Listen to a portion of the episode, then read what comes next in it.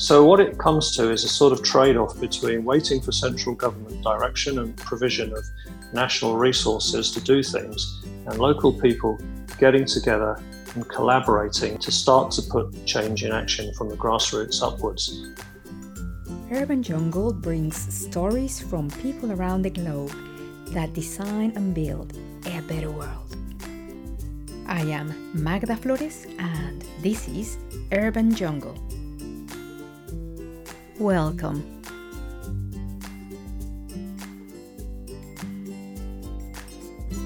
This is a conversation with Nigel Hargreaves, Director at Sinfo Limited, and about to become Chief Operating Officer of Goodery Limited. Congratulations, Nigel. Thank you very much, Magda. Pleasure. I believe that Nigel is passionate about designing systems for sustainability. Today, we talk about the challenges faced in developing sustainable communities. Nigel, would you please tell us about a favorite place where you live or work? I live in East Anglia, which is part of the UK, which is very beautiful and known for its uh, remoteness and beaches. And I prefer that kind of environment. Beautiful. The local economy is the backbone of our local communities, and latest figures show that two thirds of our expenditure stays in the local economy, particularly in the current climate. How do we incentivize the consumer to buy local? Well, if we had the answer to that question, I think we'd all be very rich. It's more an art than a science, I think. A sense of community comes from a lot of different things. And I think when you have a strong sense of community, uh, customers are more likely to purchase goods made and sourced locally.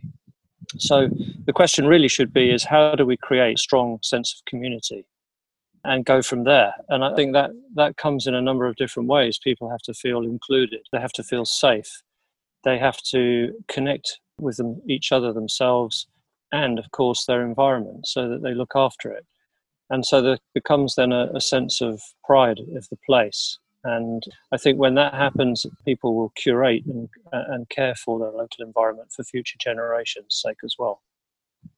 In recent months, we have had to rethink the way our small businesses interact with each other as to create stronger and more resilient business community. Clearly not just the community itself but also the business community. In your experience how are local businesses supporting each other?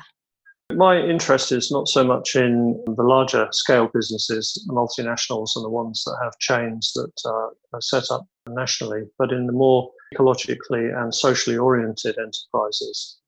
And there's a number of ways in which they are, I think, helping each other. But it comes again back to what their objectives are with regard to the community. And there's the link. So there has been said that it's the land that connects people together, but it's also the community that sits between them. And that case that I'm talking about, there's been, for example, two that come to mind. Uh, one is a food recycling centre that takes waste which would be otherwise disposed of in the ground by supermarkets and turns it into usable meals for people who cannot afford to buy a, a, regular meal for their families. So they come and they, they eat the produce that's, that's being cooked for them. And increasingly, we're seeing that more people are depending on food banks as we go forward. So this is playing a very important role in bringing the community together and gathering community support.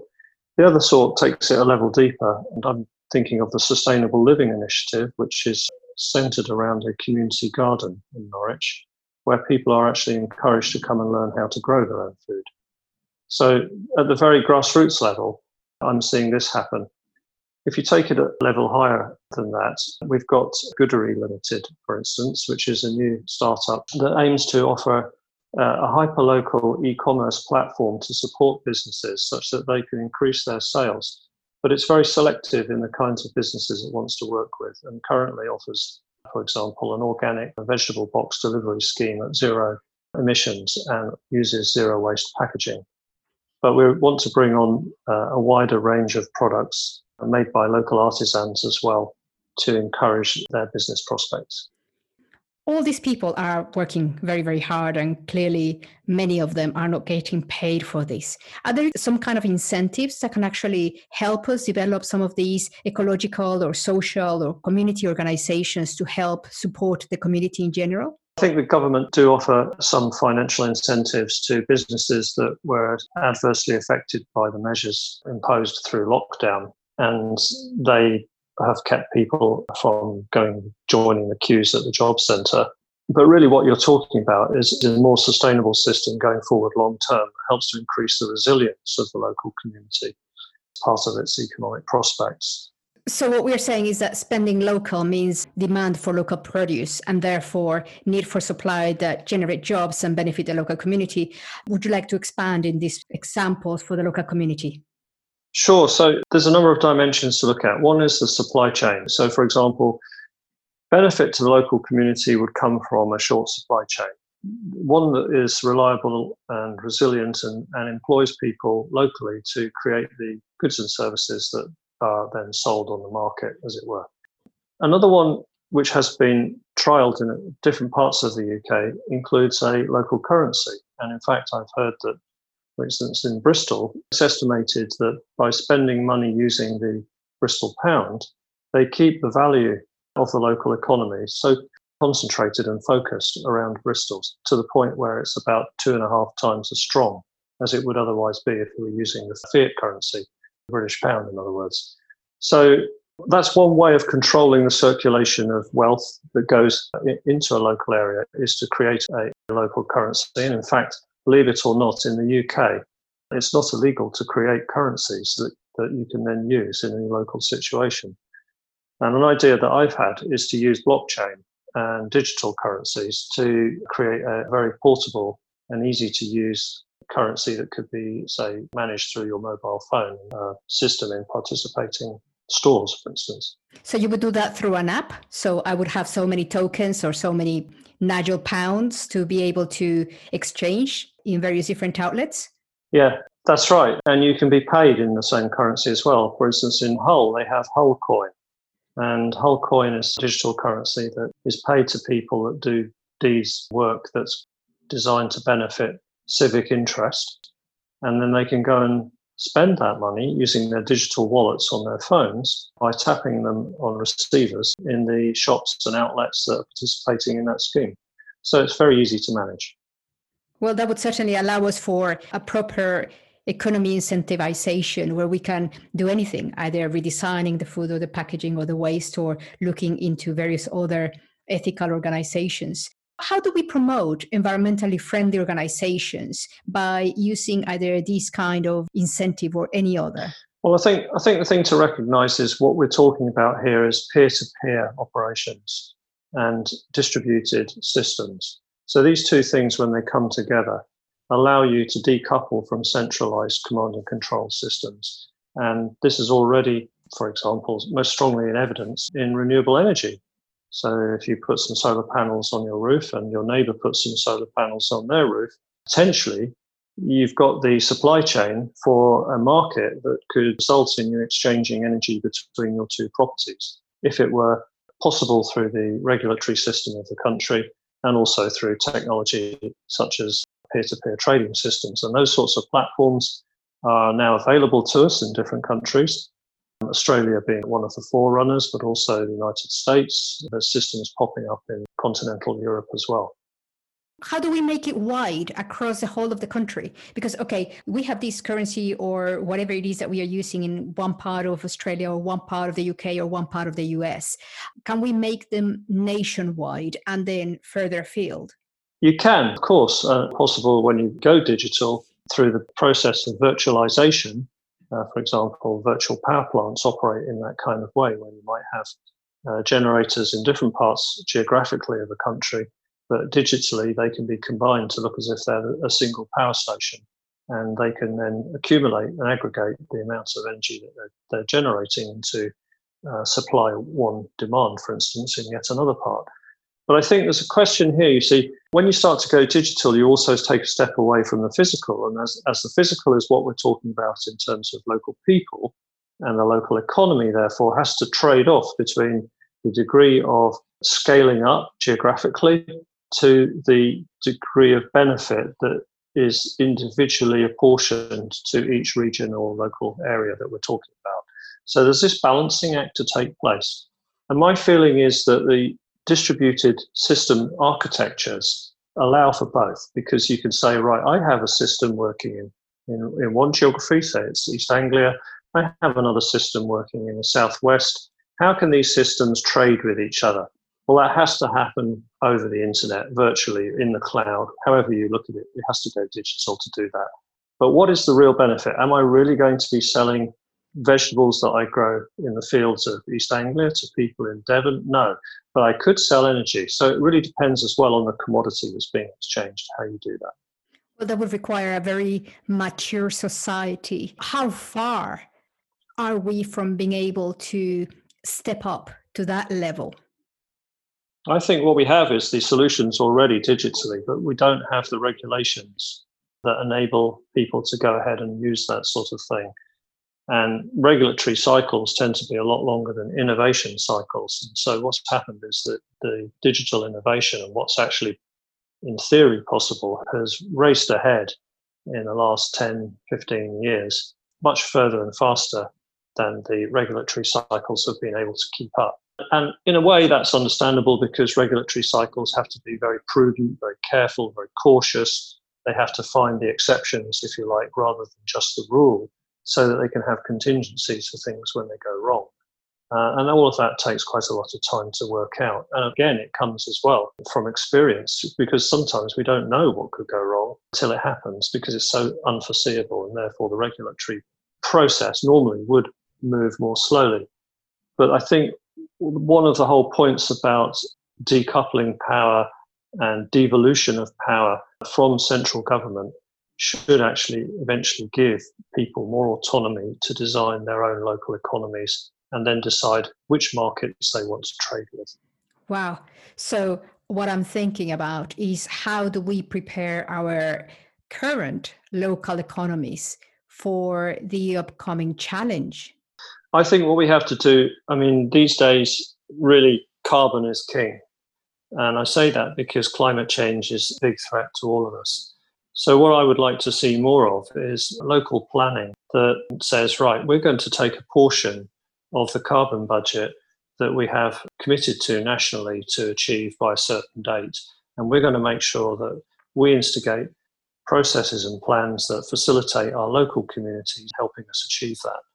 And that doesn't happen nearly enough at the moment. That kind of joined up thinking really doesn't take place. But it's all there if we want to find it. Um, it's all on the statute books. We have the Climate Change Act, we have the Paris Agreement, we have all these agreements which have numbers embedded in them that says the world must limit its emissions to a certain budget or the temperature will rise, in theory, according to the models, again above a certain level.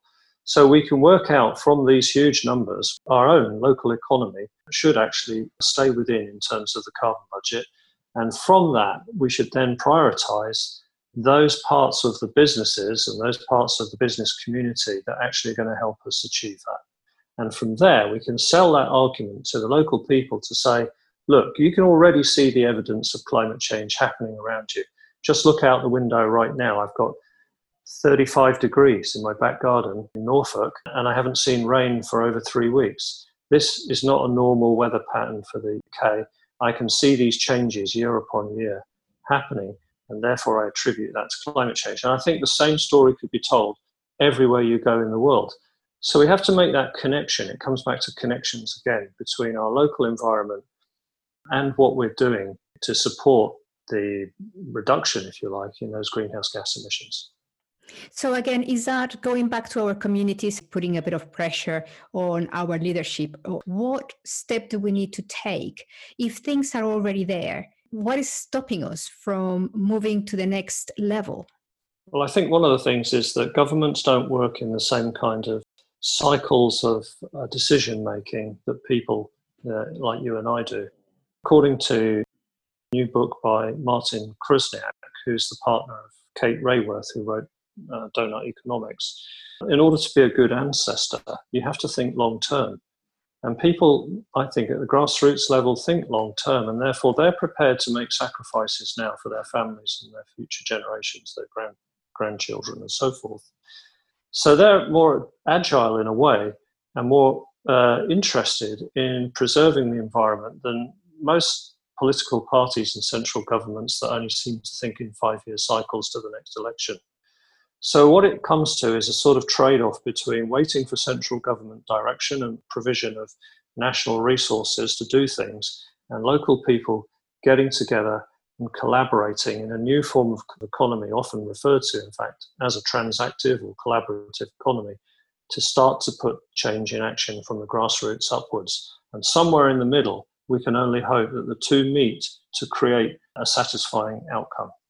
Well, we better hurry up because we haven't got very much time given climate change, given local economies, and the pressures on our people to survive and have better jobs or jobs, because at the moment that's not the case for everyone. This is true. And of course, the more effort and energy and attention is paid to things like um, COVID 19, I'm not trying to play down the importance of this, but in the realm of things which are important, the thing that we should really be concerning ourselves with is what's been termed the sixth extinction event, which refers to not only the impacts of global heating upon our environment, but the destruction of uh, species that are undermining our own food chain and that of, our uh, animal kingdom, and the pollution of the oceans, the plastics and things like this. So we should we should be thinking much more in terms of circular economy, biomimicry. Even I've come across a very nice term, biotecture, which refers to the way in which we design buildings uh, around cyclical processes. The Earthship being a really good example of that which Michael Reynolds uh, has um, pioneered in, in the United States. So I think people have all the solutions around them. In fact, nature is a great teacher in this respect. It's had billions of years to develop solutions to sustainability. We should be looking and observing how those solutions work and designing those much more into our everyday processes, whether it be from growing food or to the way in which we collaborate locally, buying and selling, and what we're doing with our, our money, whether we're uh, frittering it away on the latest television or I- iPhone or whatever it might be, or are we investing it in our futures? Is there anything that we haven't covered? I think education is an area we haven't mentioned. I think a lot of the solutions that um, create require a change to um, or an addition to the conventional uh, educational topics and subjects that our children are being taught. I was saying that that is across the whole range from youngsters all the way through to university and beyond. Potentially, yes, but certainly I think it's acutely felt in the younger uh, end of the education spectrum. I mean, it's a pleasure now to see things like forest schools, where classrooms are taken into the forest to actually study what's going on around them in the natural environment. But you know, we should be talking about climate change. We should be talking about the tough subjects which these younger generations are going to have to uh, find solutions to for their own survival. We should be talking about food uh, and where it comes from, rather than assuming that the child will understand. If all they've seen is the supermarket, they'll know, for instance, where milk comes from. Some kids actually think it comes from the supermarket rather than an animal that's producing it. And so, this kind of uh, cyclical thinking that looks at whole uh, system process is the what I would like to see taught more in education, and and about how we make medicine and our dependency upon pharmaceuticals. Is this a good thing? We need more open debate um, in order to understand what makes us healthy and ultimately what doesn't. Well, certainly, whole systems uh, understanding would allow us as a society to do two things to make our local communities thrive and also make sure that at a national level every single country actually gets there. And i think we do have another long way to go yet. We do but we don't have a lot of time as you've already said. In fact ten, this 10 years the 2020s is so critical um, to the decades that follow it just because of the carbon trajectories that have been modeled with, with a high degree of, of certainty now um, to make life livable by the end of the century or even even before that by the by the 2050s onwards. It's so important that we raise our ambitions and increase the amount of effort that we're making in every direction when you take a 360 degree look at sustainability which is one of the wonderful things that I think is offered to us in the donut economic framework, which I would encourage everybody to get familiar with. Right. So, if people wanted to get hold of you, Nigel, because you have a very interesting and um, varied understanding of the world, because you've been from energy all the way through sustainability and circular economy. And am I missing anything here that you've been also involved in? Well, I was trained as a natural medicine uh, practitioner at one time in my life as well. Oh, there we go. I, I, knew I was missing something. so, how, how can people actually get hold of you? Well, they can get hold of me through my LinkedIn uh, site if uh, if they want to look me up that way. That's probably the best way of doing it, actually. Oh, perfect. Is there anything else that you would like to add? It's been a um, pleasure to talk to you, and I think this is a, a really hot topic, literally. I hope that I can inspire others around the world to think whole system solutions and, to coin a phrase, um, act locally while thinking globally. This is Urban Jungle with your host, Magda Flores. Thanks for joining, and if there is a topic or people you would like to hear from, all you have to do is drop me a line. My email address is urbanwsolutions at gmail.com. Join us in the next episodes where we discuss challenges in the water sector, digital twins, and much more. Visit www.urbanwellbeingsolutions.com.